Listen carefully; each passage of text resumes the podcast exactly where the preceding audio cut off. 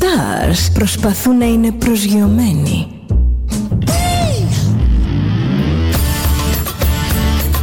Ένα star είναι συνέχεια στον αέρα.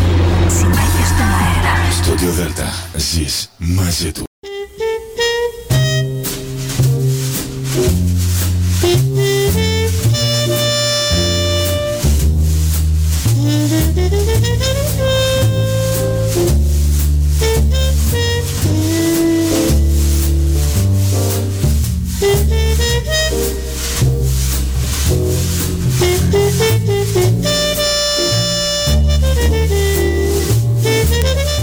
Καλησπέρα σας κυρίες και κύριοι. Είναι η εκπομπή «Άνθρωποι και Ιστορίες» με τη Γεωργία Αγγελή. Ζωντανά από το στούντιο Δέλτα, το ραδιόφωνο της καρδιάς μας.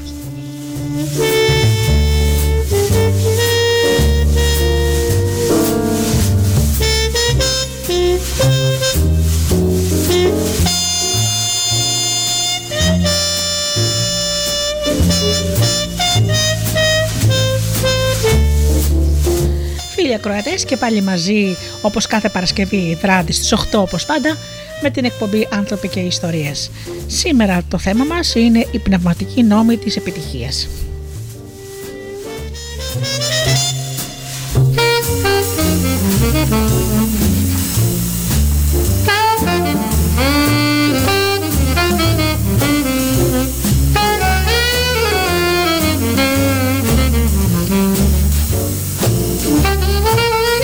Πρώτα όμως να καλησπερίσω τους αγαπημένους μου φίλους, τους ακροατές που πληκτρολογούν www.studiodelta.gr και βρίσκονται εδώ μαζί μας στη σελίδα του σταθμού.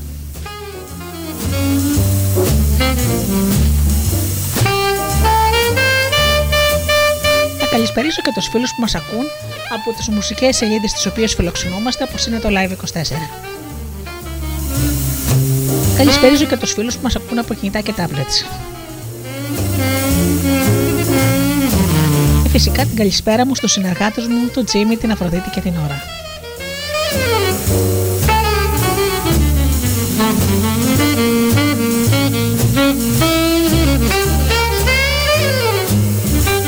Αρχίζουμε με μουσική και μετά το τραγούδι ξεκινάμε με το θέμα μας.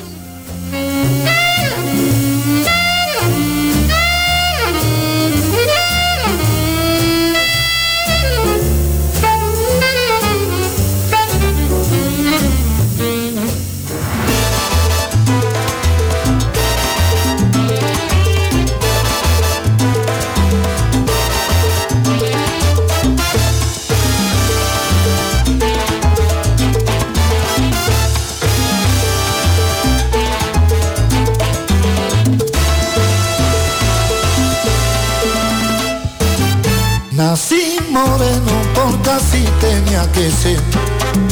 Por mi color soy muy fácil de entender. Cantando voy haciendo al mundo feliz. Yo soy candela que me lo pierde hasta el morir. Nací moreno porque así tenía que ser. Y en mi cantar te voy a explicar por qué.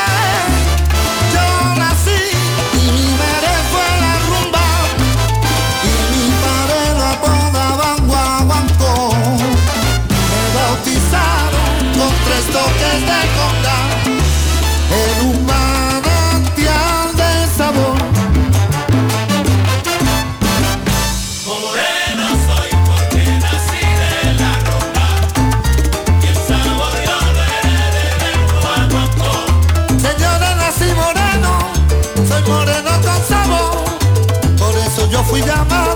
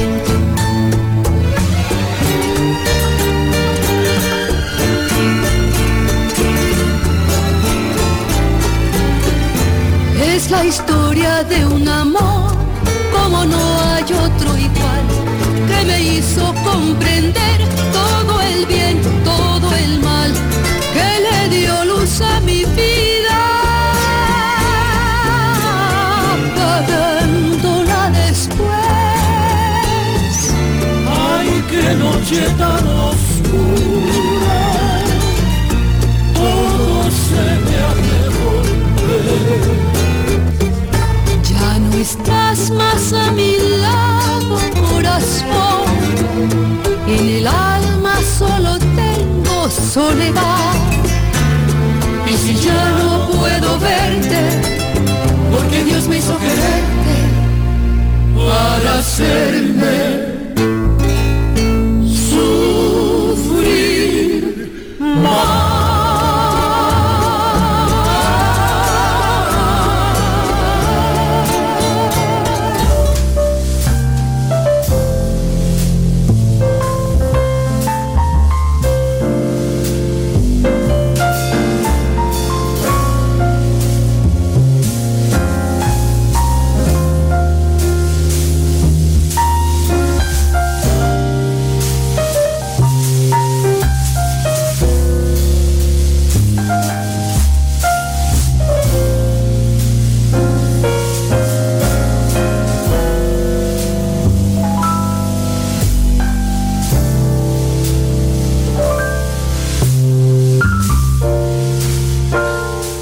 Ο πρώτος πνευματικός νόμος της επιτυχίας είναι ο νόμος της καθαρής δυνατότητας.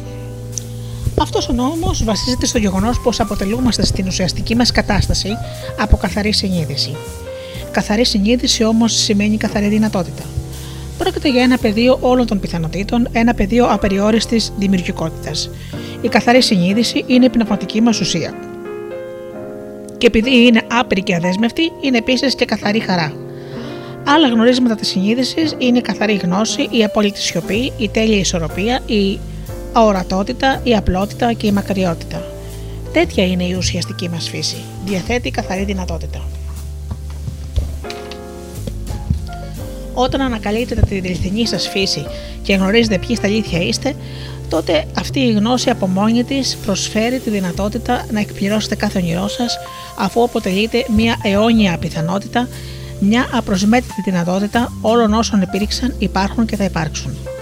Ο νόμος της καθαρής δυνατότητας θα μπορούσε να ονομαστεί και νόμος της ενότητας των πάντων, αφού κάτω από την απέραντη ποικιλία της ζωής κρύβεται η ενότητα του ενός και μοναδικού πνεύματος που διαχέει τα πάντα μέσα στη δημιουργία. Δεν υπάρχει διαχωρισμός ανάμεσα σε εσάς και αυτό το ενεργειακό πεδίο. Το πεδίο της καθαρής δυνατότητας είναι ο ίδιος σα ο εαυτός. Όσο περισσότερο αντιλαμβάνεστε την αληθινή σας φύση, τόσο πιο κοντά πλησιάζετε στο πεδίο της καθαρής δυνατότητας. Η εμπειρία του εαυτού, η έσω αναφορά, σημαίνει πως εσωτερικό μας σημείο αναφοράς γίνεται το ίδιο μας το πνεύμα και όχι τα αντικείμενα των εμπειριών μας. Το αντίθετο της έσω αναφοράς είναι η έξω αναφορά.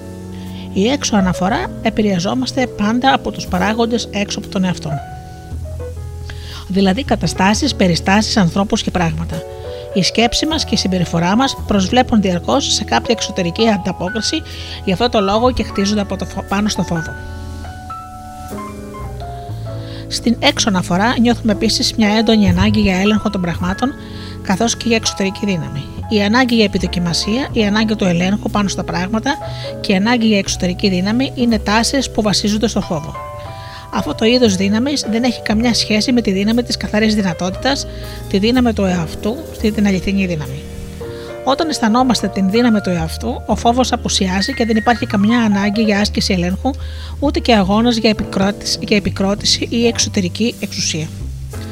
Η έξω αναφορά, το εσωτερικό σημείο της αναφοράς, γίνεται το εγώ σας. Το εγώ, ωστόσο, δεν είναι αυτό που πράγματι είστε.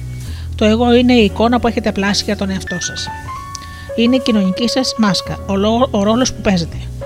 Αυτή η κοινωνική μας, η κοινωνική σας μάσκα ζει και μαγ- μεγαλώνει με την επιδοκιμασία. Επιθυμεί να ελέγχει και να τρέφεται από την εξουσία, μιας και ζει μέσα στο φόβο. Ο αληθινός σας εαυτός, δηλαδή το πνεύμα ή την ψυχή σας ή η ψυχή σας, είναι απολύτως ελεύθερος από όλα αυτά τα πράγματα. Είναι απειρόβλητος στις επικρίσεις, άφοβος μπροστά σε οποιαδήποτε πρόκληση και δεν νιώθει κατώτερος από κανένα. Είναι όμως ταυτόχρονα ταπεινός και δεν νιώθει ανώτερος από κανένα. Αφού αναγνωρίζει πως τα πάντα είναι ο ίδιος εαυτός, το ίδιο πνεύμα κάτω από διαφορετικά προσωπία. Αυτή είναι η ουσιαστική διαφορά ανάμεσα στην έξω αναφορά και την έσω αναφορά. Στην έσω αναφορά έχετε πλήρη συνείδηση της αληθινής σας ύπαρξης, η οποία δεν φοβάται καμιά πρόκληση, σέβεται όλους τους ανθρώπους και δεν νιώθει κατώτερη από κανέναν. Η δύναμη του εαυτού είναι η μόνη αληθινή δύναμη. Από την άλλη πλευρά, η δύναμη που βασίζεται στην έξω αναφορά είναι επίπλαστη. Προσκολλημένη στο εγώ, διατηρεί μόνο όσο υφίσταται κάποιο αντικείμενο αναφοράς του. Αν έχετε κάποιο αξίωμα, είστε ο πρόεδρος της χώρας ή ο διευθυντής μιας εταιρείας, ή αν έχετε πολλά χρήματα, η δύναμη που απολαμβάνετε συμπορεύεται με τον τίτλο, τη δουλειά και τα χρήματα. Η δύναμη που βασίζεται στο εγώ θα κρατήσει μόνο όσο κρατούν αυτά τα πράγματα. Μόλις ο τίτλος, η δουλειά ή τα χρήματα χαθούν, ταυτόχρονα χάνεται και η δύναμη. Η δύναμη του εαυτού όμως είναι μόνιμη ακριβώς επειδή βασίζεται στην αληθινή γνώση του εαυτού. Υπάρχουν ορισμένα συγκεκριμένα χαρακτηριστικά αυτής της δύναμης του εαυτού.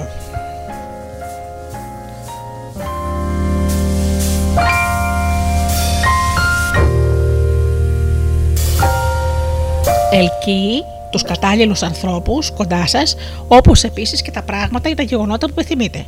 Μαγνητίζει άτομα, καταστάσεις και περιστάσεις που υποβοηθούν τις επιθυμίες σας. Αυτό αποκαλείται βοήθεια από τους νόμους της φύσης. Είναι η υποστήριξη της θεότητας, αυτή η οποία έρχεται αβίαστα όταν κάποιος βρίσκεται σε κατάσταση χάριτος. Η δύναμή σας είναι τέτοια ώστε να απολαμβάνετε ένα στενό δεσμό με τους ανθρώπους, αλλά και οι άνθρωποι να απολαμβάνουν ένα στενό δεσμό μαζί σας. Η δύναμή σας είναι αυτού του ουσιαστικού δεσίματος με τους ανθρώπους, ενός δεσίματος που προέρχεται από αληθινή αγάπη. Πώς μπορούμε να εφαρμόσουμε στη ζωή μας το νόμο της καθαρής δυνατότητας, το πεδίο όλων των πιθανότητων, αν θέλετε να απολαύσετε τα πλεονεκτήματα του πεδίου της καθαρής δυνατότητας, αν θέλετε να χρησιμοποιήσετε πλήρως την εγγενή δημιουργικότητα της καθαρής συνείδησης, τότε θα πρέπει να αποκτήσετε την πρόσβαση σε αυτό. Ένας τρόπος είναι η καθημερινή εξάσκηση στη σιωπή, τον διαλογισμό και την αποσία κριτικής. Αν περνάτε κάποιο χρόνο κοντά στη φύση, αυτό θα σας επιτρέψει επίσης την πρόσβαση στις εγγενείς ποιότητες αυτού του πεδίου. Την αστήρευτη δημιουργικότητα, την ελευθερία και την ήρεμη χαρά. Η εξάσκηση στη σιωπή απαιτεί να βρίσκεστε κάθε μέρα λίγο χρόνο απλά και μόνο για να υπάρχετε. Για να έχετε την εμπειρία της σιωπής, θα πρέπει να απέχετε για κάποιο διάστημα από τη δραστηριότητα του λόγου, όπως επίσης και από δραστηριότητες όπως η παρακολούθηση της τηλεόρασης, το άκουσμα του ραδιοφώνου ή το διάβασμα ενός βιβλίου. Αν ποτέ δεν δώσετε στον εαυτό σας την ευκαιρία να νιώσει τη σιωπή, ο εσωτερικός σας διάλογος θα αποτελεί πάντα σοβαρό παράγοντα σύγχυσης και πλάνης. Προσπαθείτε να βρείτε λίγη ώρα για να αισθανθείτε τη σιωπή ή πάλι αποφασίστε να μην μιλάτε για ένα συγκεκριμένο χρονικό διάστημα κάθε μέρα. Μπορείτε να το κάνετε για δύο ώρες ή, αν αυτό σας φαίνεται πολύ, τουλάχιστον μια ώρα καθημερινά. Μια φορά στις τόσες προσπαθείτε να αισθανθείτε τη σιωπή για ένα μεγαλύτερο χρονικό διάστημα, όπως μια ολόκληρη μέρα, δύο μέρες ή ακόμα και μια εβδομάδα.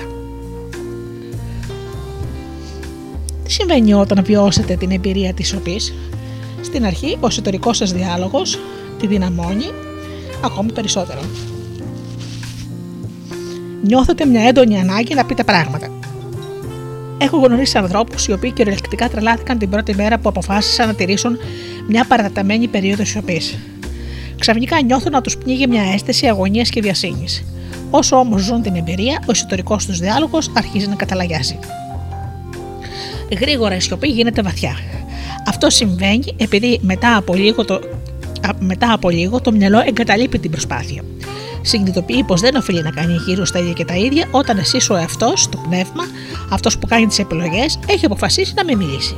Καθώς ο εσωτερικό διάλογος ησυχάζει, αρχίζετε να νιώθετε τη σιωπή του πεδίου τη καθαρή δυνατότητα.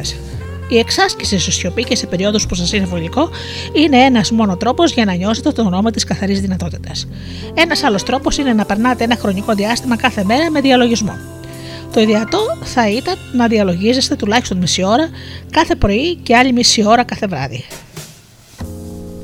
Με το διαλογισμό μαθαίνετε να ζείτε μέσα στο πεδίο της καθαρής σιωπής και της καθαρής αντίληψης. Μέσα, σε αυτό, μόνο μέσα σε αυτό το πεδίο της καθαρής σιωπής υπάρχει ένα πεδίο απείρους συσχετισμού, ένα πεδίο απεριόριστης εργολατική δύναμης, ένα υπέρτατο πεδίο δημιουργίας, όπου τα πάντα συνδέονται αναπόσπαστα μεταξύ τους. Στο πέμπτο πνευματικό νόμο, το νόμο της πρόθεσης και της επιθυμίας, θα μάθετε πώς να παραμβάλλατε μια αμυδρή τάση επιθυμίας μέσα σε αυτό το πεδίο, έτσι ώστε η πραγματοποίηση των επιθυμιών σας να έρχεται σχεδόν στη μία. Πρώτα όμως θα πρέπει να διδαχτείτε τη σιωπή. Η σιωπή είναι η πρώτη προπόθεση για την υλοποίηση των επιθυμιών σας. Αφού μέσα στη σιωπή εξασφαλίζετε σύνδεσή σας με το πεδίο της καθαρής δυνατότητας που μπορεί να ανορχιστρώσει για, τα, για σας άπειρα σενάρια ή εκδοχές.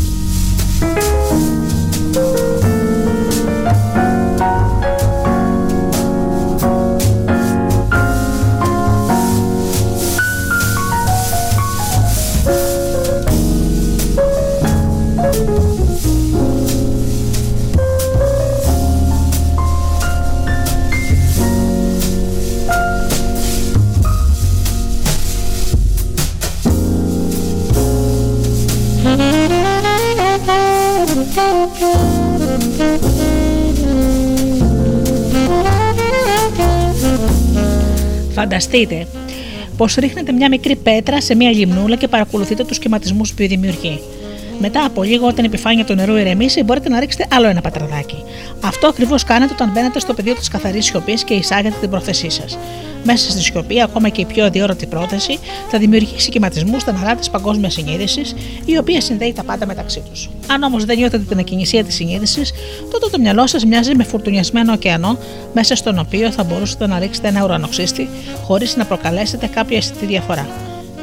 Στη βίβλο υπάρχει η φράση Τώρα σιώπησε και κατάλαβε πως είμαι ο Θεός. Αυτό μπορεί να επιτευχθεί μόνο μέσα από διαλογισμό. Ένας άλλος δρόμος για να προσεγγίσει κανείς το πεδίο της καθαρής δυνατότητας είναι η εξάσκηση στη μη κρίση. Κρίση είναι η συνεχής εκτίμηση των πραγμάτων ω σωστά ή λαθασμένα, καλά ή κακά. Όταν συνεχώς εκτιμάτε, κατατάσσετε, αναλύετε και κολλάτε ετικέτες, δημιουργείται μεγάλη αναταραχή στον εσωτερικό σας διάλογο. Αυτή η αναταραχή περιορίζει τη ροή ενέργειας ανάμεσα σε εσάς και το πεδίο της καθαρής δυνατότητας. Στη γεωλεξία στενεύεται το κενό ανάμεσα στις σκέψεις. Το κενό είναι η επαφή σας με το πεδίο της καθαρής δυνατότητας. Είναι αυτή η κατάσταση της καθαρής αντίληψη, το σιωπηλό διάστημα ανάμεσα στις σκέψεις, η εσωτερική ακινησία που σας συνδέει με την αληθινή δύναμη. Όταν μειώνετε το κενό, μειώνετε τη σύνδεσή σας με το πεδίο της καθαρής δυνατότητας και της απεριόριστης δημιουργικότητας. Στο βιβλίο Μαθήματα Θαυμάτων υπάρχει μία προσευχή που λέει: Σήμερα δεν θα κρίνω τίποτα από όσα δω να μου, συμβού, να μου συμβαίνουν. Η μη κρίση δημιουργεί μέσα στο μυαλό μας τη σιωπή. Είναι μια καλή ιδέα. Λοιπόν, να ξεκινάτε την ημέρα σας με αυτή τη δήλωση. Σε όλη τη διάρκεια της ημέρας να θυμάστε αυτή τη φράση κάθε φορά που συλλαμβάνετε τον εαυτό σας να κρίνει κάτι. Αν η, εποχή, η αποχή αυτή σας φαίνεται δύσκολη για μια ολόκληρη μέρα, μπορείτε απλώς να πείτε στον εαυτό σας: Για την επόμενη ώρα δεν θα κρίνω κανέναν. Από εκεί και πέρα να επεκτείνετε σταδιακά αυτό το χρονικό διάστημα. Μέσα από τη σιωπή, το διαλογισμό και τη μη κρίση θα προσεγγίσετε τον πρώτο νόμο της καθαρής δυνατότητας. Έτσι και ξεκινήσετε θα μπορέσετε να προσθέσετε και ένα τέταρτο στοιχείο σε αυτή την πρακτική, δηλαδή να περνάτε κάποιο χρόνο σε άμεση επικοινωνία με τη φύση. Αυτό θα σας βοηθήσει να δημιουργήσετε μια αρμονική και αμφίδρομη σχέση με όλα τα στοιχεία και τις δυνάμεις της ζωής. Είτε πρόκειται για ένα ριάκι, είτε ένα δάσος, ένα βουνό, μια λίμνη, μια ακρογελιά. Αυτή η σύνδεση με την διάνοια της φύσης θα σας βοηθήσει να προσεγγίσετε το πεδίο της καθαρής δυνατότητας. Πρέπει να μάθετε πώς να έρχεστε σε επαφή με την εσωτερική ουσία του είναι σας. Η αληθινή ουσία βρίσκεται πέρα από το εγώ. Είναι η άφοβη και ελεύθερη είναι άφοβη, είναι άφοβη και ελεύθερη, δεν την αγγίζουν οι επικρίσεις και δεν τρέμει ούτε στην παραμικρή πρόκληση. Δεν νιώθει κατώτερη, αλλά ούτε και ανώτερη από κανέναν και είναι γεμάτη μαγεία και μυστήριο. Η πρόσφαση στην αληθινή σας ουσία θα σας δώσει ακόμα μια καλύτερη εικόνα του καθρέφτη των σχέσεων, αφού κάθε σχέση αποτελεί ένα καθρέφτισμα της σχέσης που έχετε με τον εαυτό σας. Για παράδειγμα, αν νιώθετε ενοχές, φόβο ή ανασφάλεια σχετικά με τα χρήματα, την επιτυχία ή οτιδήποτε άλλο, τότε αυτές αποτελούν καθρεφτίσματα της ενοχής, του φόβου και της ανασφάλειας που αποτελούν βασικές πλευρές της προσωπικότητάς σας. Κανένα ποσό χρημάτων και καμιά ευτυχία δεν μπορούν να λύσουν τα βασικά προβλήματα της ύπαρξης. Μόνο η γνωριμία με τον ανώτερο αυτό μπορεί να φέρει την αληθινή θεραπεία. Όταν γιωθείτε με τη γνώση του ανώτερου εαυτού σας, όταν πράγματι κατανοήσετε την αληθινή σας φύση, τότε δεν θα ξανανιώσετε ποτέ πια ενοχή, φόβο ή ανασφάλεια σχετικά με τα χρήματα, την αυθονία ή την εκπλήρωση των επιθυμιών σας, μιας και θα έχετε συνειδητοποιήσει πως η ουσία κάθε υλικού πλούτου είναι η ζωτική ενέργεια και η καθαρή δυνατότητα. Η καθαρή δυνατότητα είναι αναπόσπαστα δεμένη με την αληθινή σας φύση.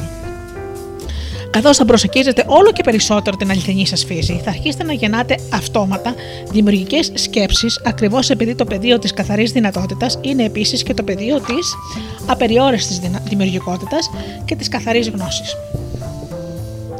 Ο Φραντς Κάφκα, ο Αυστριακός φιλόσοφος και ποιητής, είπε κάποτε: δεν χρειάζεται να βγείτε από το δωμάτιό σας. Μείνετε καθισμένοι στο τραπέζι και ακούστε. Δεν χρειάζεται καν να ακούσετε. Απλώς περιμένετε. Δεν χρειάζεται καν να περιμένετε. Απλώς μάθετε πως να μένετε αμήλυτοι, ακίνητοι και μόνοι. Ο κόσμος θα σας προσφερθεί ελεύθερα για να τον ξεσκεπάσετε. Δεν θα έχει άλλη επιλογή. Θα πέσει εκστασιασμένο στα πόδια σας. Η αυθονία του σύμπαντος είναι μια έκφραση του δημιουργικού νου της φύσης. Όσο πιο συντονισμένοι είστε με το νου της φύσης, τόσο μεγαλύτερη πρόσβαση θα έχετε στην απεριόριστη δημιουργικότητα. Πρώτα όμως θα πρέπει να ξεπεράσετε την αναταραχή του δικού σας εσωτερικού διαλόγου και να έρθετε σε επαφή με τον πλούσιο, άπειρο και δημιουργικό νου. Τότε θα μπορείτε να εκμεταλλεύεστε τις δυνατότητες της δυναμικής δραστηριότητας, ενώ ταυτόχρονα θα ζείτε στην ακινησία του αιώνιου απεριόριστου δημιουργικού νου. Αυτός ο υπέροχος συνδυασμός του σιωπηλού, απεριόριστου και άπειρου νου με το δυναμικό ελεγχόμενο και εξωτομικευμένο νου αποτελεί μια τέλεια ισορροπία κινησίας και κίνησης ταυτόχρονα, η οποία μπορεί να πραγματοποιήσει οτιδήποτε θελήσετε.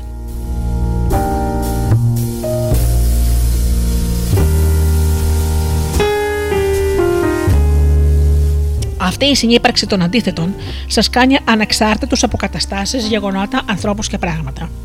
Όταν αποδεχτείτε ήρεμα αυτή την υπέροχη συνύπαρξη των αντιθέτων, συντονίζεστε με τον κόσμο της ενέργειας, την κβαντική σκούπα, το μη υλικό, το οποίο αποτελεί και την πηγή του φυσικού μας κόσμου. Αυτός ο κόσμος της ενέργειας είναι πάντοτε ρευστός, δυναμικός, εύκαμπτος και ακίνητος. Παραμένει όμως ταυτόχρονα απαράλλαχτος, ήρεμος, ακίνητος, αιώνιος και σιωπηλός. Η ακινησία από μόνη της αποτελεί δυνατότητα δημιουργίας.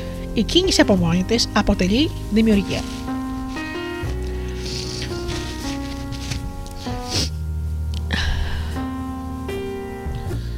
Περιορισμένη όμως σε κάποια συγκεκριμένη όψη της εκδήλωσης. Έτσι, ο συνδυασμός ακινησίας και κίνησης σας επιτρέπει να εξαπολύσετε τη δημιουργικότητά σας προς όλες τις κατευθύνσεις οπουδήποτε σας οδηγεί η δύναμη της προσοχής σας.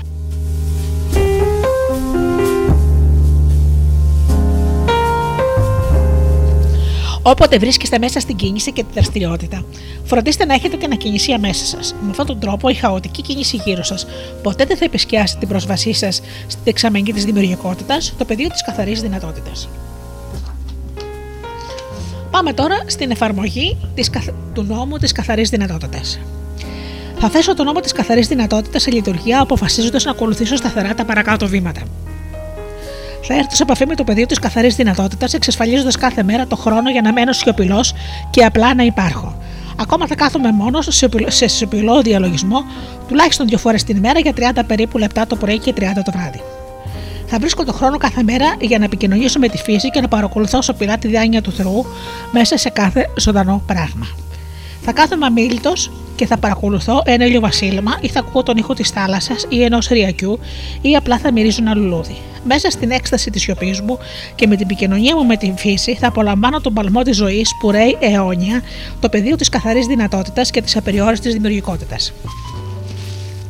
Δεν θα κρίνω τίποτα. Θα αρχίσω τη μέρα μου με τη φράση Σήμερα δεν θα κρίνω τίποτα από όσα θα μου συμβούν. Και όλη τη μέρα θα επιθυμίσω στον εαυτό μου να μην κρίνει.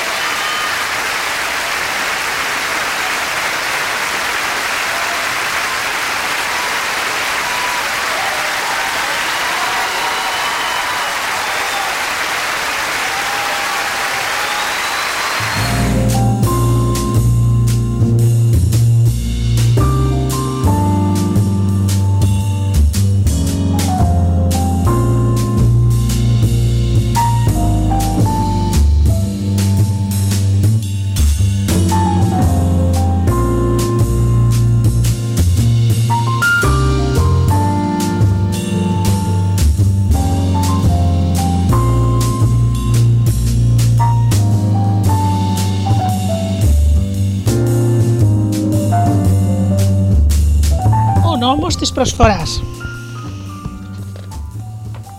Ο δεύτερος πνευματικός νόμος της επιτυχίας είναι ο νόμος της προσφοράς. Αυτός ο νόμος θα μπορούσε επίσης να ονομαστεί νόμος της προσφοράς και της αποδοχής αφού το σύμπαν λειτουργεί μέσα από μια δυναμική ανταλλαγή. Τίποτα δεν είναι στατικό. Το σώμα σας βρίσκεται σε μια δυναμική και συνεχή ανταλλαγή με το σώμα του σύμπαντος. Ο νου σας βρίσκεται σε μια δυναμική αφίδρομη σχέση με τον κοσμικό νου. Η ενέργειά σας δεν είναι παρά έκφραση της κοσμικής ενέργειας. Η ροή της ζωής δεν είναι τίποτε άλλο από την αρμονική σχέση όλων των στοιχείων και των δυνάμεων που δομούν το πεδίο της ύπαρξης. Αυτή η αρμονική αμφίδρομη σχέση των στοιχείων και των δυνάμεων στη ζωή σας λειτουργεί ως νόμος της προσφοράς. Τώρα, επειδή το σώμα, ο νους και το σύμπαν βρίσκονται σε μια συνεχή και δυναμική ανταλλαγή ενεργειών, το σταμάτημα της κυκλοφορίας της ενέργειας μοιάζει με το σταμάτημα της κυκλοφορίας του, σώμα, του αίματος.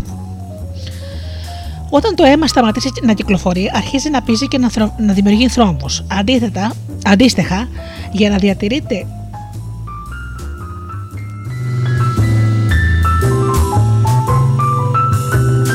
Αντίστοιχα, για να διατηρείτε την κυκλοφορία του πλούτου και τη αυθονία στη ζωής σας, θα πρέπει να μάθετε να δίνετε και να παίρνετε. Η λέξη αυθονία στα αγγλικά είναι affluence και προέρχεται από τη ρίζα του affluer που σημαίνει κιλό. Η λέξη λοιπόν αυθονία σημαίνει κιλό με μεγάλη ροή. Το χρήμα είναι στην ουσία σύμβολο της ζωτικής ενέργειας που ανταλλάσσουμε και χρησιμοποιούμε ως αποτέλεσμα των υπηρεσιών τις οποίες προσφέρουμε στο σύμπαν. Στα αγγλικά το ρήμα λέγεται και currency, λέξη που προέρχεται από το λατινικό ρήμα curer, το οποίο σημαίνει και πάλι τρέχω ηρέο. Αν λοιπόν μπλοκάρουμε την κυκλοφορία του χρήματος, αν ο μόνος μας στόχος είναι να το φυλάξουμε και να το αποθυσαυρίσουμε, δεδομένου ότι αποτελείται από ζωτική ενέργεια, θα σταματήσει και εκείνο με τη σειρά του να επιστρέφει πίσω στη ζωή μας. Για να διατηρήσουμε αυτή τη ροή της ενέργειας προς το μέρος μας, θα πρέπει να της επιτρέπουμε να κυκλοφορήσει όπως ένα ποτάμι το χρήμα θα πρέπει να κυκλοφορεί, διαφορετικά θα μείνει στάσιμο, θα λιμνάζει και θα πνίξει την ίδια του τη ζωτική δύναμη. Μόνο η κυκλοφορία το διατηρεί ζωντανό και ζωηρό. Σε κάθε σχέση δίνουμε και παίρνουμε. Η προσφορά γεννά την αποδοχή, και η αποδοχή την προσφορά. Αυτό που ανυψώνεται πρέπει και να πέσει. Αυτό που εξωτερικεύεται πρέπει να επιστρέψει στην πηγή του. Στην πραγματικότητα, η προσφορά και η αποδοχή αποτελούν διαφορετικές πλευρές της ροής της ενέργειας μέσα στο σύμπαν. Αν σταματήσετε τη ροή από οποιαδήποτε πλευρά, επεμβαίνετε στη διάνοια της φύσης.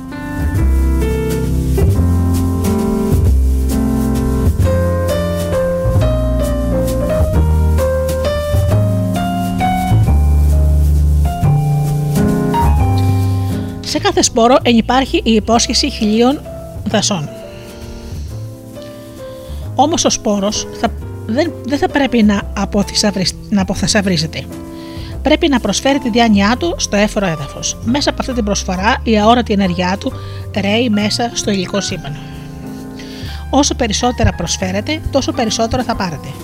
Μια και έτσι θα καθιερώσετε την κυκλοφορία της αυθονία του σύμπαντος στη ζωή σας. Στην πραγματικότητα, οτιδήποτε έχει αξία στη ζωή πολλαπλασιάζεται μόνο όταν προσφερθεί. Αυτό που δεν πολλαπλασιάζεται μέσα από την προσφορά δεν αξίζει ούτε να δοθεί ούτε να γίνει αποδεκτό. Προσέξτε όμως, αν με την πράξη της προσφοράς νιώθετε πως χάσατε κάτι, τότε το δώρο δεν έχει πραγματικά δοθεί και δεν θα προκαλέσει καμιά άνθηση.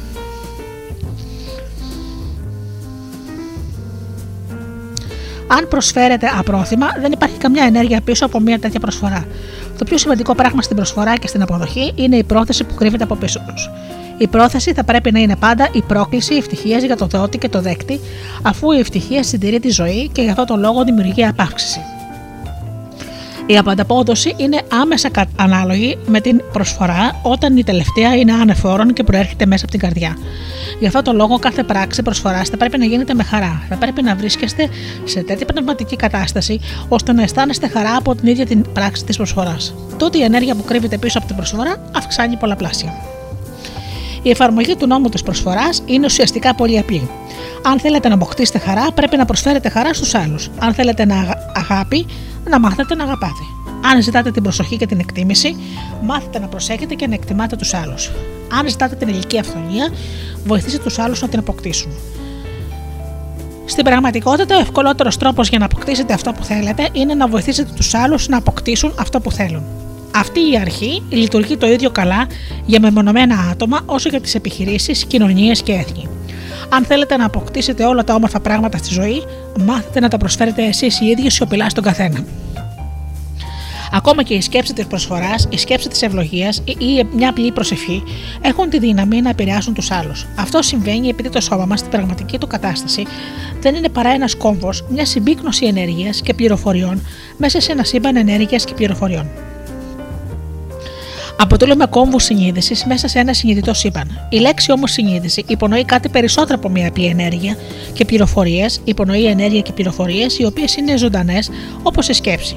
Επειδή είμαστε λοιπόν κόμβοι σκέψης μέσα σε ένα σκεπτόμενο σύμπαν και η σκέψη έχει πάντα τη δύναμη να μεταμορφώνει, η ζωή είναι ένας αιώνιος χορός της συνείδησης η οποία εκφράζεται σαν μια δυναμική ανταλλαγή νοητικών παλμών ανάμεσα στον μικρόκοσμο και τον μακρόκοσμο, ανάμεσα στο ανθρώπινο και το συμβατικό σώμα, ανάμεσα στο ανθρώπινο και τον κοσμικό νου. Όταν θα μάθετε να προσφέρετε αυτό που ζητάτε, ενεργοποιείτε και χορογραφείτε αυτό το χορό σε μια υπέροχη ενεργητική και ζωτική κίνηση η οποία αποτελεί τον αιώνιο παλμό της ζωής.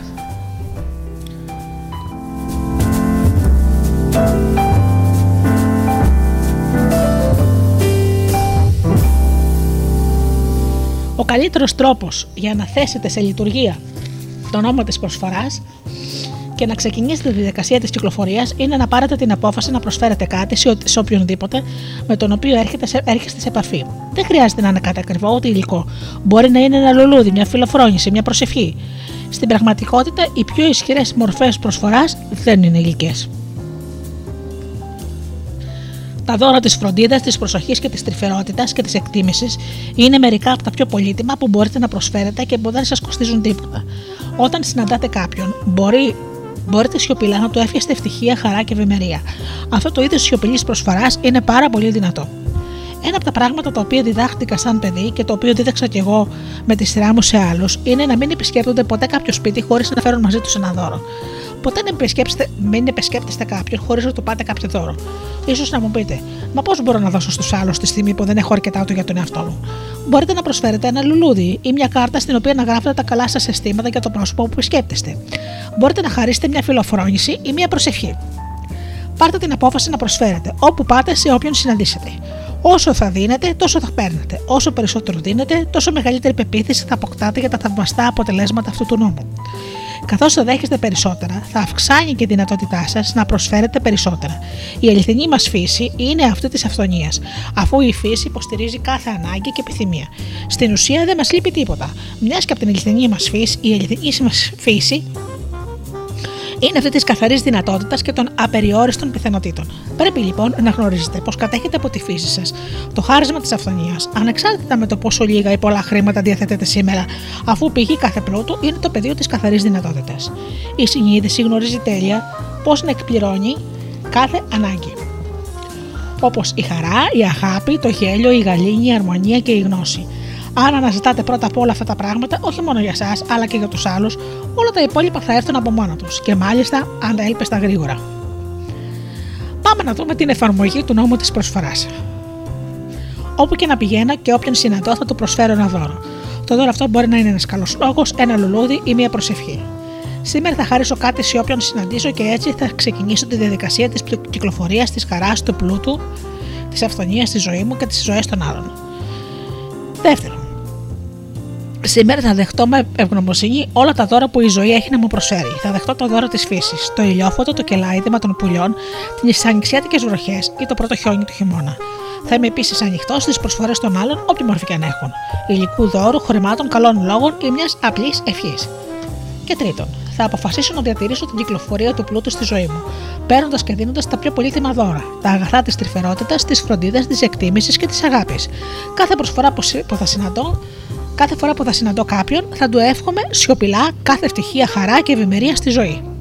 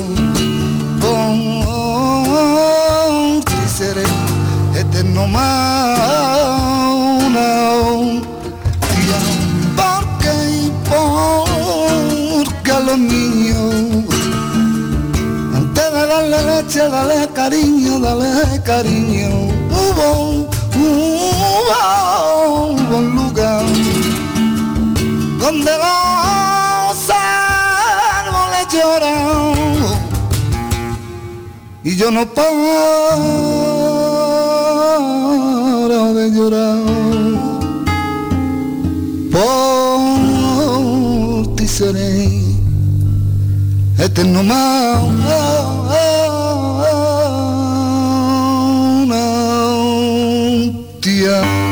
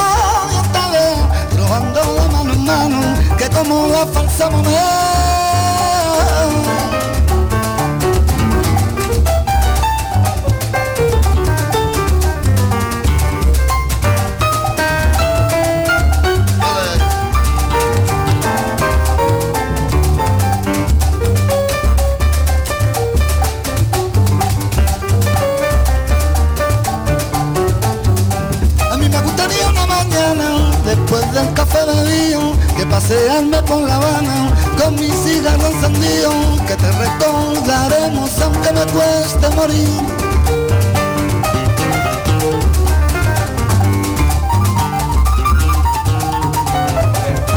Te recordaremos aunque me cueste morir, que te recordaremos aunque me cueste morir, que te recordaremos aunque me cueste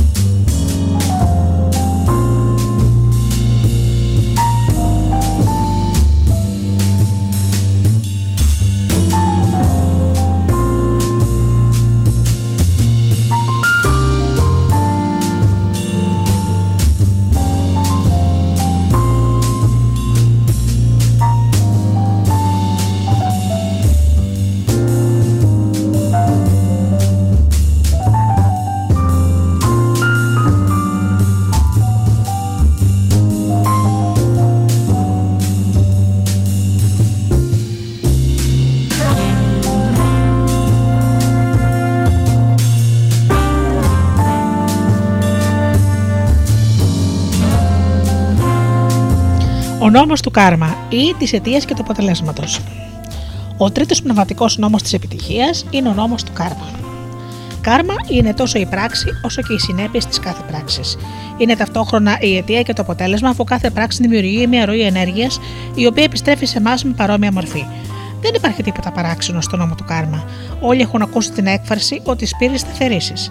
Είναι φανερό πως αν θέλουμε να φέρουμε την ευτυχία στη ζωή μας, θα πρέπει να μάθουμε πώς να σπέρουμε τους πόρους της. Αυτό λοιπόν που- που στην Ανατολή λένε κάρμα, υπονοεί την ενέργεια μιας συνειδητή επιλογής. Εσείς και εγώ θα κάνουμε καθημερινά και ασταμάτητα πολλές επιλογές. Κάθε στιγμή της ύπαρξής μας βρισκόμαστε στο πεδίο των απεριόριστων πιθανότητων, όπου έχουμε πρόσβαση σε μια απειρία επιλογών. Μερικές από αυτές τις κάνουμε συνειδητά, ενώ κάποιες άλλες ασυνείδητα. Όμως, ο καλύτερος τρόπος για να κατανοήσουμε και να μεγιστοποιήσουμε τη χρήση του καρμικού νόμου είναι να αποκτήσουμε συνείδηση των επιλογών που θα κάνουμε κάθε στιγμή. Είτε σας αρέσει είτε όχι, όλα όσα σα συμβαίνουν αυτή τη στιγμή είναι αποτέλεσμα επιλογών του παρελθόντος σας. Δυστυχώς, πολλοί από εμάς τις κάνουν τις επιλογές τους ασυνείδητα και έτσι δεν τις αντιλαμβανόμαστε καν σαν επιλογές. Αν και πράγματι είναι.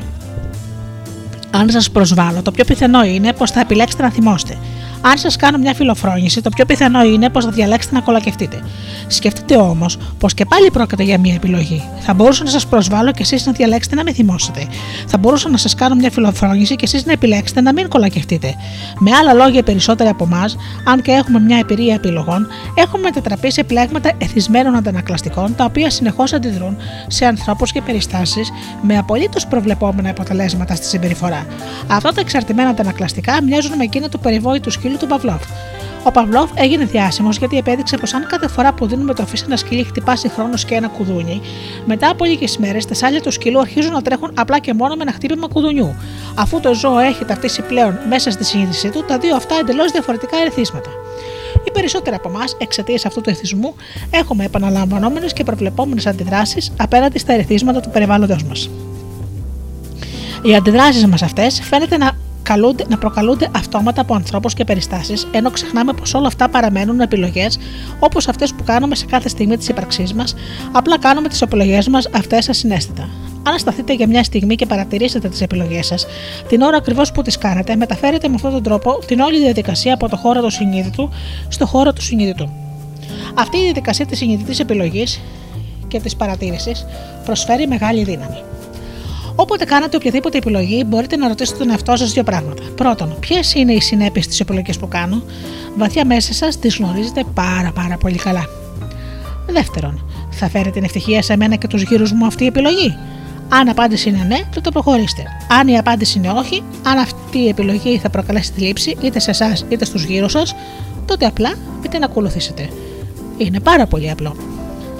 Από την απειρία των επιλογών που έχουμε μπροστά μας κάθε στιγμή, μόνο μία είναι εκείνη που μπορεί να φέρει την ευτυχία σε εσάς και τους γύρω σας ταυτόχρονα.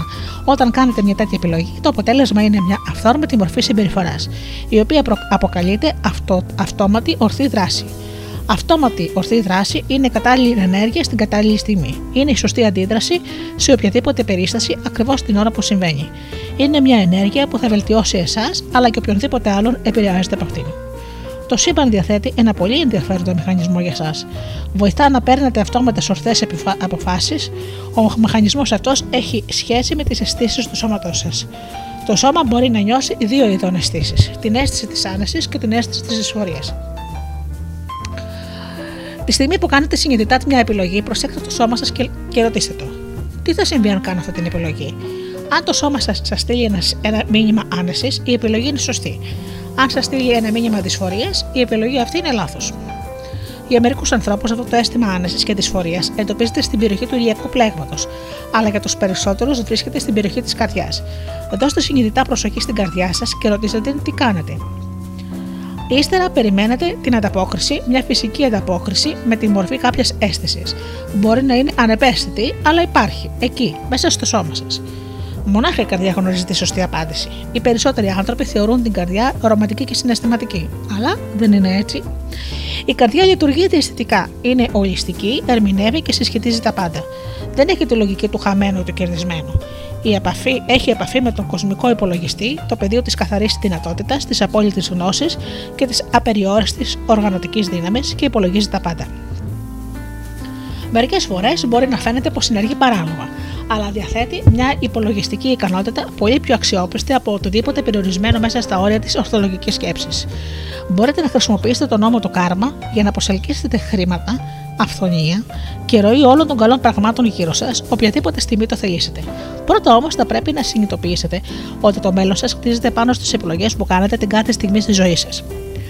Αν χρησιμοποιήσετε τις παραπάνω συμβουλές σε σταθερή βάση, τότε κάνετε πλήρη χρήση του νόμου του κάρμα.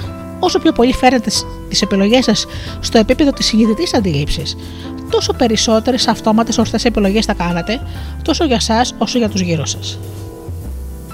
Τι γίνεται όμως με το κάρμα του παρελθόντος και πώς αυτό επηρεάζει το παρόν; Υπάρχουν τρία πράγματα που μπορείτε να κάνετε για το κάρμα του παρελθόντος. Το πρώτο είναι να ξεπληρώσετε τα καρμικά σας χρέη. Οι περισσότεροι άνθρωποι κάνουν ασφαλώς αυτή την επιλογή, αλλά την κάνουν ασυναίσθητα. Εσείς μπορείτε να την κάνετε συνειδητά. Μερικές φορές η πληρωμή αυτών των χρεών απαιτεί πολύ πόνο. Αλλά ο νόμος του κάρμα φροντίζει ώστε κανένα χρέος στο σύμπαν να μην ξεφύγει απλήρωτο. Το σύμπαν διαθέτει ένα τέλειο σύστημα λογαριασμών και τα πάντα είναι ένα διαρκές ενεργειακό γίγνεσθε. Το δεύτερο που μπορείτε να κάνετε είναι να μετωσιώσετε το κάρμα σας σε μια πιο επιθυμητή κατάσταση. Αυτή είναι μια πολύ ενδιαφέρουσα εμπειρία, κατά την οποία ρωτάτε τον εαυτό σας καθώς ξεπληρώνετε το καρμικό σας χρέος.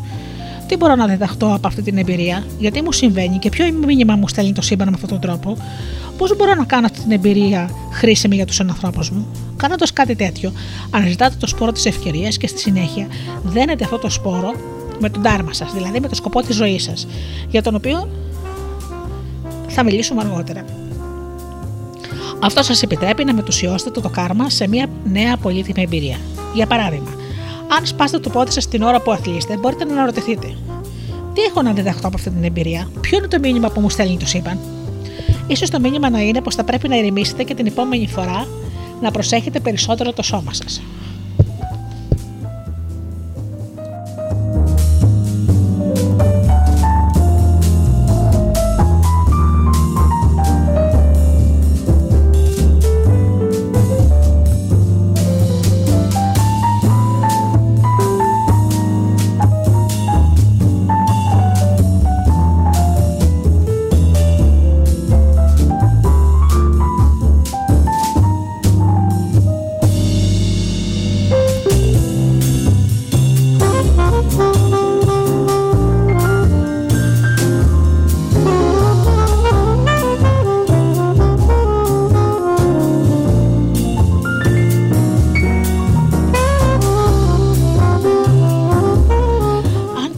σας. ντάρμα σα είναι να, δεσα- να διδάσκετε τους άλλους τα όσα ξέρετε, τότε θέτοντας την ερώτηση πώς μπορώ να κάνω αυτή την εμπειρία χρήσιμη για τους συνανθρώπους μου, ίσως να, αποφασίσετε- να αποφασίσετε να μοιραστείτε μαζί τους τα όσα διδάσκετε, διδάσκεστε διαβάζοντας βιβλίο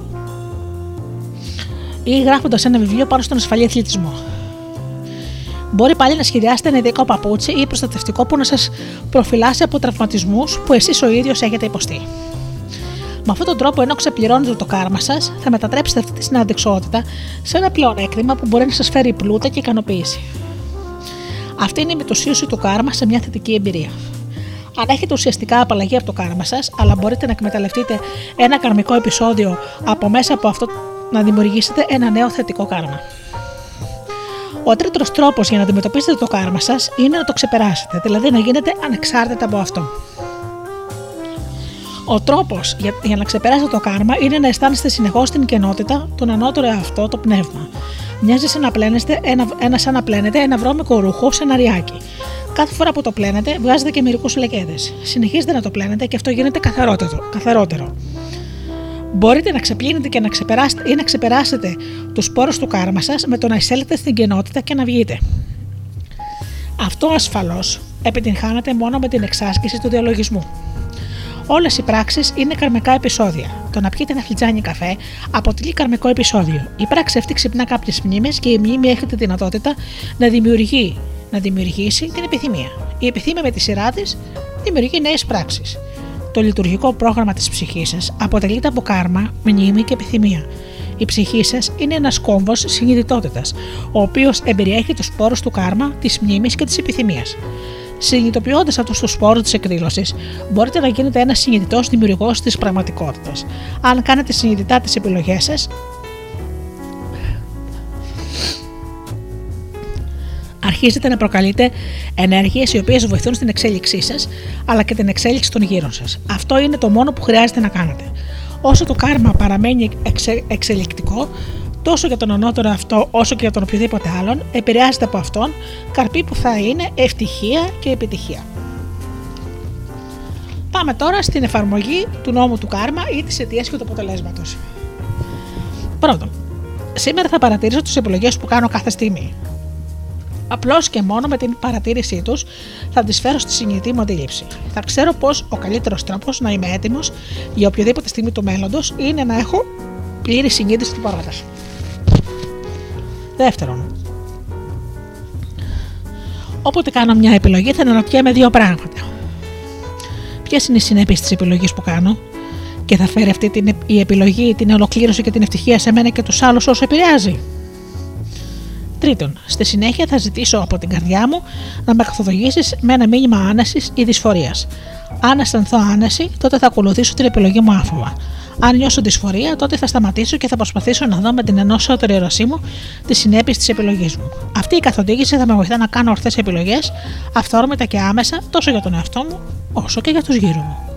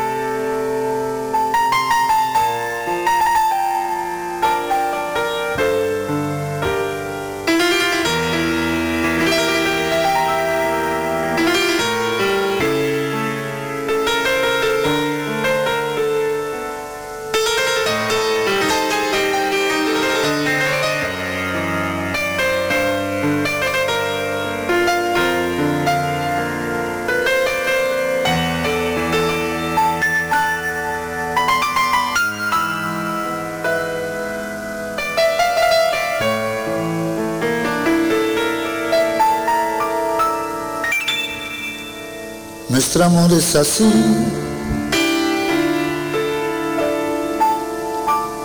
Y al hacerlo tú y yo, todo es más bonito.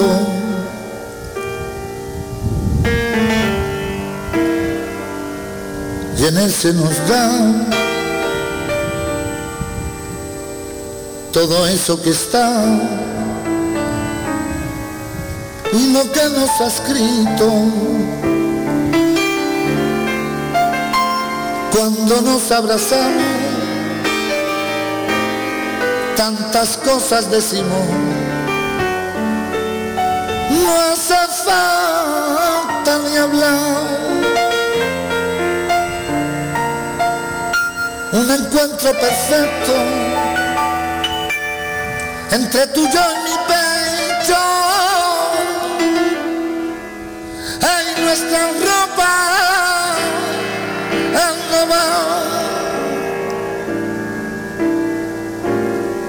Nuestro amor es así,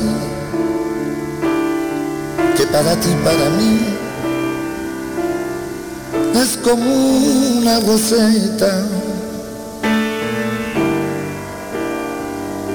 Nuestras curvas se hallan, nuestras formas se entallan en medida perfecta.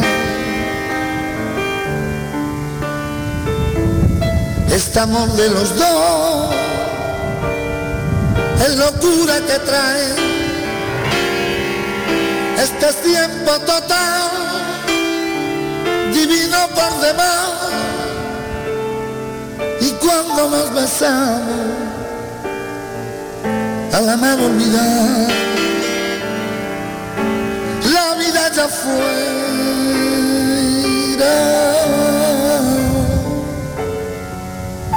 Cada parte de ti tiene forma ideal. Si estás junto a mí, coincidencia total de cóncavo y convexo.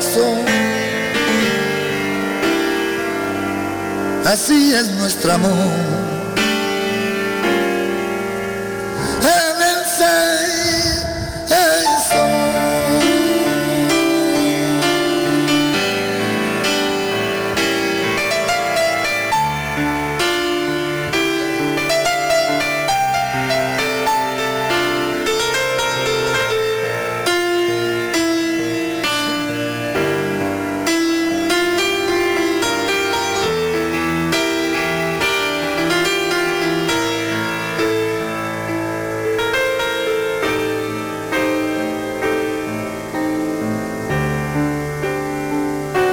Este amor de los dos, la locura que trae, te sueño de paz, bonito por demás, cuando nos besamos, a la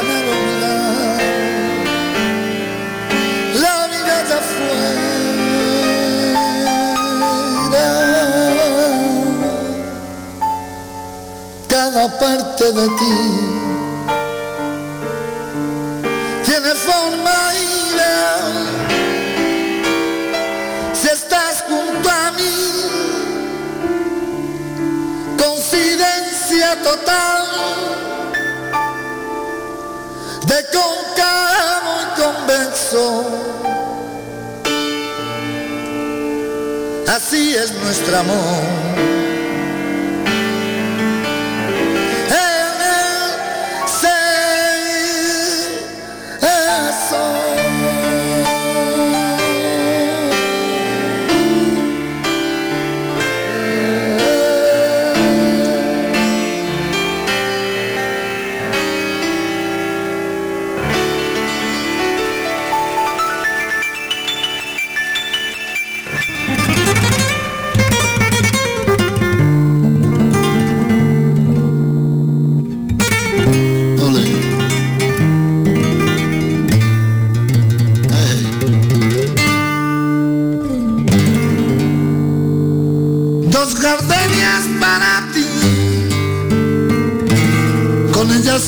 Decir, te quiero, te adoro.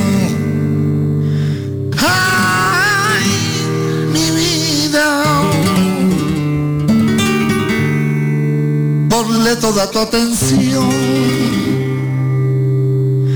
porque son tu corazón.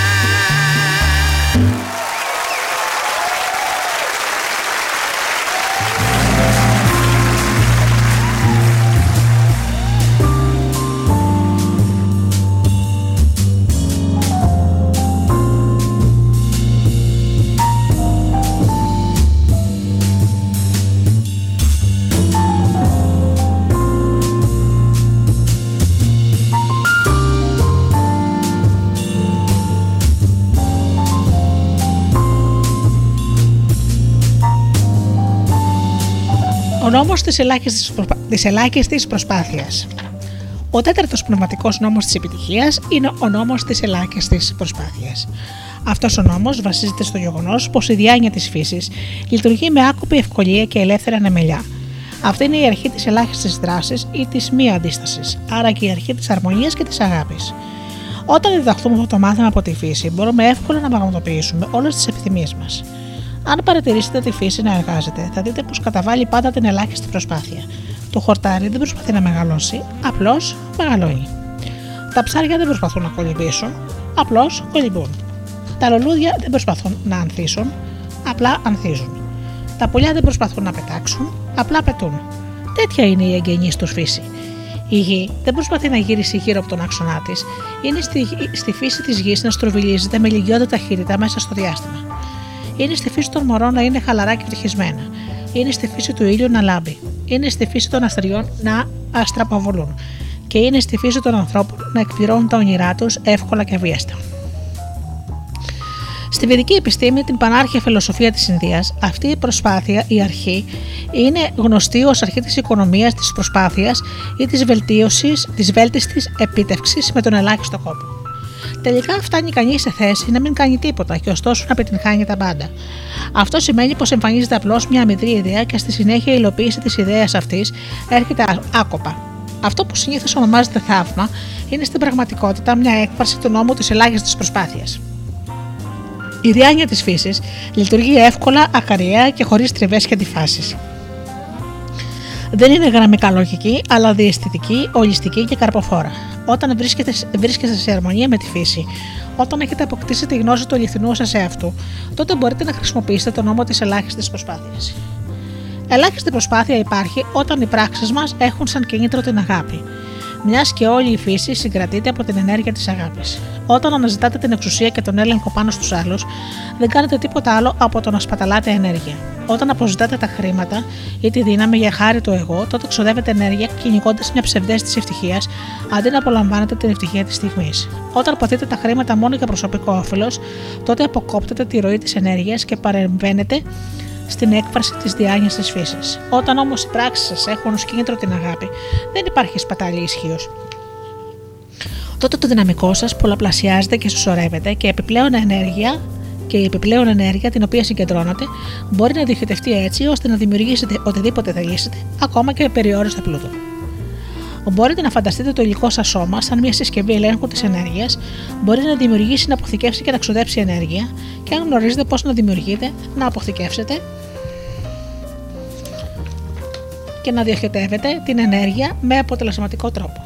Τότε μπορείτε να δημιουργήσετε όσο πρώτο θέλετε.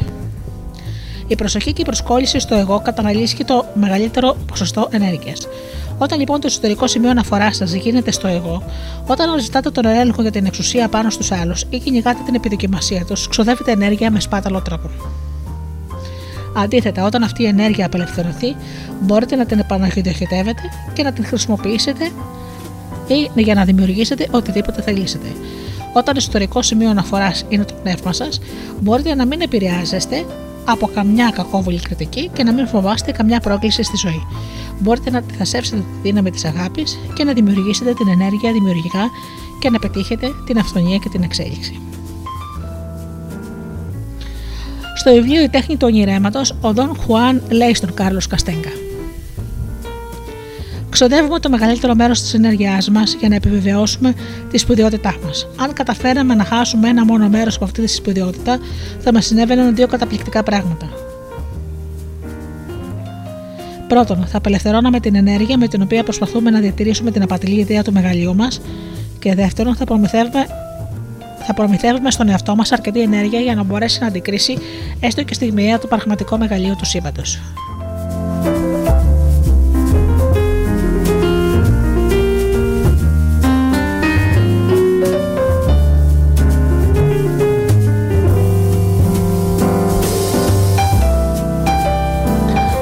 Τρία στοιχεία στον νόμο της ελάχιστης προσπάθειας. Τρία πράγματα που μπορείτε να κάνετε για να θέσετε σε ενέργεια την αρχή κάνε λιγότερα και πέτυχε περισσότερα. Το πρώτο στοιχείο είναι αποδοχή. Αποδοχή σημαίνει απλά να πάρετε μια απόφαση. Σήμερα θα αποδεχτώ τους ανθρώπους, τις καταστάσεις, τις περιστάσεις και τα γεγονότα όπως και αν έρθουν.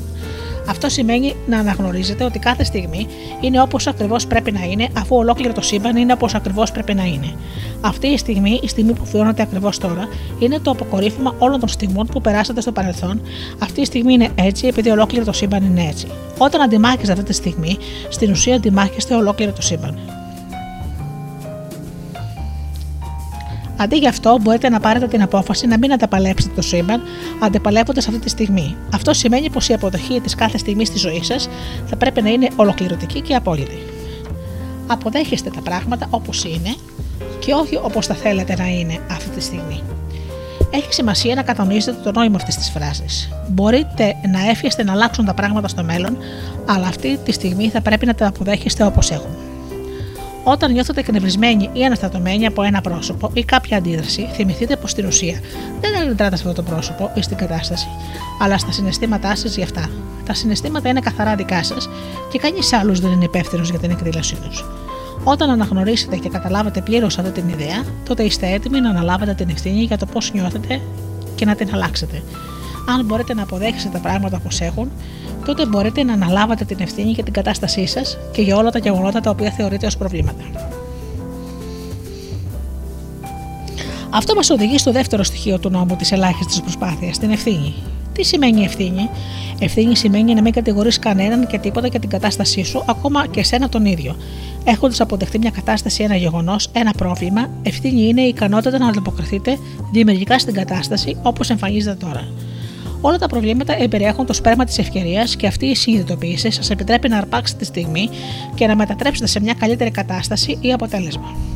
Όταν το καταφέρετε, η κάθε, υποτιθέμεν, η κάθε υποτεθέμενα προβληματική κατάσταση θα γίνει ευκαιρία για να δημιουργηθεί κάτι νέο και όμορφο. Και κάθε υποτιθέμενος βασανιστής ή τύρανος θα μετατραπεί σε δάσκαλό σας. Η πραγματικότητα είναι θέμα ερμηνείας. Αν επιλέξετε την ερμηνεία, θα αποκτήσετε πολλούς δασκάλους και θα σας δοθούν πολλές ευκαιρίες να εξελιχθείτε. Όποτε αντιμετωπίζετε έναν τύρανο, βασανιστή, ένα δάσκαλο, φίλο ή εχθρό, όλοι σημαίνουν το ίδιο πράγμα, να υπενθυμίζετε στον εαυτό σας, αυτή είναι η στιγμή έτσι ακριβώς όπως πρέπει να είναι. Όποιες σχέσεις και αν έχετε προσελκύσει στη ζωή σας αυτή τη στιγμή είναι ακριβώς όποιες χρειάζεστε για τη συγκεκριμένη στιγμή. Υπάρχει μια κρυφή σημασία πίσω από κάθε γεγονός και αυτή η κρυφή σημασία εξυπηρετεί οπωσδήποτε τη δική σας εξέλιξη. Το τρίτο στοιχείο, το τρίτο στοιχείο του νόμου της ελάχιστης προσπάθειας είναι η άρνηση της υπεράσπισης. Αυτό σημαίνει πως έχετε απαλλαγή από την ανάγκη να πείσετε τους άλλους για τις απόψεις σας. Αν παρατηρήσετε τους ανθρώπους γύρω σας, θα δείτε ότι περνούν το, 90, το 99% του χρόνου τους επερασπιζόμενοι τις απόψεις τους. Αν απαλλαγείτε από την ανάγκη να υπερασπίζεστε τις απόψεις σας, θα αποκτήσετε πρόσβαση σε τεράστια ποσοστά ενέργειας, τα οποία μέχρι τώρα σπαταλούσατε άκοπα. Όταν περνάτε στην άμενα, όταν κατηγορείτε τους άλλους και δεν παραδίδεστε στη στιγμή, η ζωή σας συχνά συναντά αντίσταση. Αν Οποιαδήποτε στιγμή συναντήσετε αντίσταση, αναγνωρίζετε ότι πιέζοντα την κατάσταση, απλά θα αυξήσετε αυτή την αντίσταση ακόμα περισσότερο. Δεν πρέπει να στέκεστε άκαμπτοι σαν την σκληρή, σαν την σκληρή και ψηλή βλανιδιά που ραγίζει και καταραίει μες στην καταιγίδα. Αντίθετα, θα πρέπει να είστε εύκαμπτοι, ευπροσάρμοστοι όπως το καλάμι που λυγίζει μέσα στην καταιγίδα και επιβιώνει αποφεύγετε εντελώς να υπερασπίζετε τη γνώμη σας όταν δεν έχετε αντικείμενο για να υπερασπιστείτε, τότε δεν θα επιτρέπετε τη δημιουργία καμιάς διαφωνίας. Αν κάνετε κάτι τέτοιο συνεχώς, αν σταματήσετε να πολεμάτε και να αντιστέκεστε, θα έχετε την πλήρη εμπειρία του παρόντος, πράγμα το οποίο αποτελεί ένα ανεκτήμητο δώρο. Κάποιος κάποτε μου είπε: Το παρελθόν είναι ιστορία, το μέλλον είναι μυστήριο και το παρόν είναι δώρο. Και είχε απόλυτο δίκιο. Αν αγκαλιάσετε το παρόν και γίνετε ένα μαζί του, θα αισθανθείτε μια φωτιά και μια λάμψη, μια σπίθα έκστασης να πάλετε μέσα σε ένα ζωντανό πλάσμα. Καθώς θα αρχίσετε να νιώθετε την αγαλίαση του πνεύματος με οτιδήποτε είναι ζωντανό, η χαρά θα αναβλήσει μέσα σας και θα απαλλαγείτε από τα τρομερά φορτία της άμενας, της αντιπάθειας και της κακίας. Μόνο τότε θα νιώσετε ανάλαφρα την καρδιά σας και θα γίνετε χαρούμενοι, ανέμελοι και ελεύθεροι. Μέσα από αυτή τη χαρούμενη και απλή ελευθερία, θα αντιληφθείτε πέρα από κάθε αμφιβολία πως οτιδήποτε επιθυμήσετε είναι δικό σας. Οπο, οποτεδήποτε το θελήσετε, αφού η επιθυμία σα θα προέρχεται από ένα επίπεδο χαράς και όχι από το επίπεδο του άγχους και του φόβου. Δεν χρειάζεται να δικαιολογήσετε τίποτα. Απλά δηλώστε την πρόθεσή σας στον εαυτό σας και αισθανθείτε πληρότητα, ευτυχία, χαρά, ελευθερία, αυτονομία σε κάθε λεπτό της ζωής σας.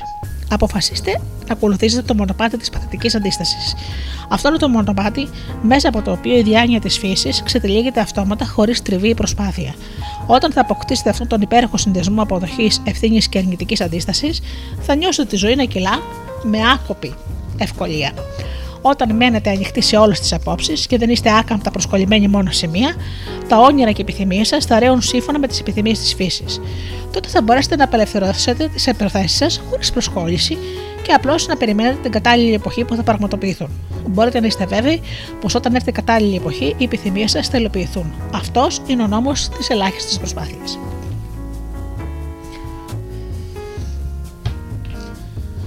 Πάμε τώρα στην εφαρμογή του νόμου της ελάχιστης προσπάθειας. Πρώτον, θα εφαρμόσω την αποδοχή. Σήμερα θα αποδεχτώ τους ανθρώπους, τις καταστάσεις, τις περιστάσεις και τα γεγονότα όπως ακριβώς έρχονται. Θα γνωρίζω πως κάθε στιγμή είναι έτσι όπως ακριβώς πρέπει να είναι, επειδή όλο το σύμπαν είναι όπως ακριβώς πρέπει να είναι. Δεν θα αντιμάχομαι ολόκληρο το σύμπαν, αντιπαλεύοντας την κάθε στιγμή. Η αποδοχή μου θα είναι πλήρης και απόλυτη. Θα αποδέχομαι τα γεγονότα όπως έχουν και όχι όπως θα ήθελα να είναι. Έχοντας αποδεχτεί τα πράγματα όπως έχουν, θα αναλαμβάνω την ευθύνη για την κατάστασή μου και για όλα τα γεγονότα τα οποία θεωρώ ως προβλήματα. Γνωρίζω ότι η ανάληψη της ευθύνης σημαίνει πως δεν θα κατηγορώ κανέναν και τίποτα για την παρούσα κατάστασή μου, συμπεριλαμβανομένου και του εαυτού μου. Γνωρίζω επίσης πως κάθε πρόβλημα είναι μια μεταφιεσμένη μοναδική ευκαιρία και η εγρήγορση απέναντι σε αυτές τις ευκαιρίες θα μου επιτρέψει να αντράξω τη στιγμή και να τη μετατρέψω σε ένα πολύ μεγαλύτερο όφελος για την εξέλιξή μου. Σήμερα η συνείδησή μου θα βασίζεται στην αποσία άμυνας. Θα απαλλαγώ από την ανάγκη να υπερασπίσω τις απόψεις μου. Δεν θα νιώθω την ανάγκη να πείσω τους άλλους να αποδεχτούν τις ιδέες μου. Θα μένω ανοιχτός σε όλες τις απόψεις και δεν θα παραμένω άκαμπτα προσκολλημένος σε καμιά τους.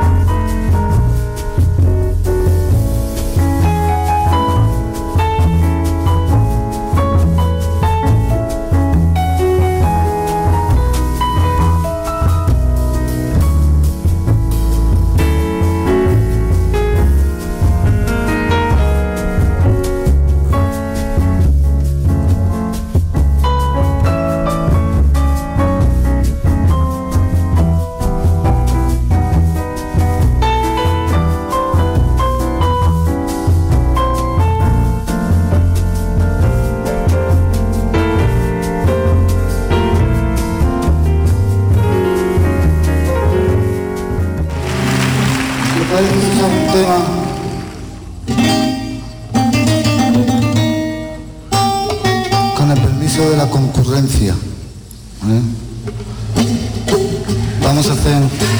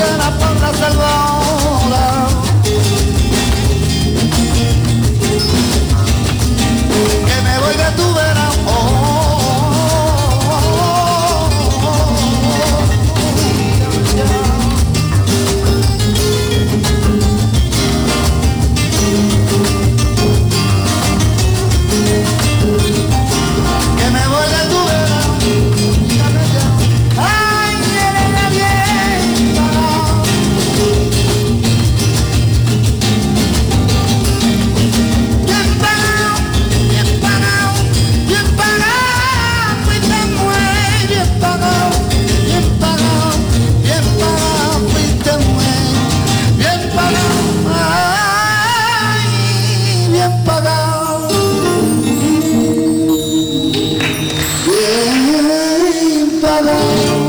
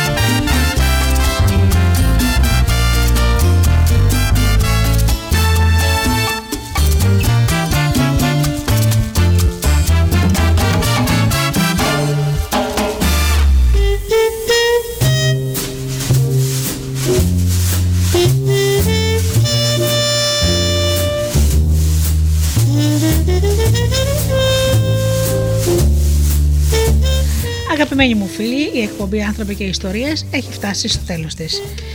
Σας ευχαριστώ θερμά για αυτές τις δύο ώρες που ήμασταν εδώ μαζί στο στούντιο Δέλτα. Ανανεώνω το ραντεβού μας για την επόμενη Παρασκευή όπως πάντα στις 8. Έως τότε φίλοι μου σας εύχομαι να περνάτε καλά, να είστε καλά και αγαπήστε τον άνθρωπο που βλέπετε κάθε μέρα στον καθρέφτη. Καλό σας βράδυ.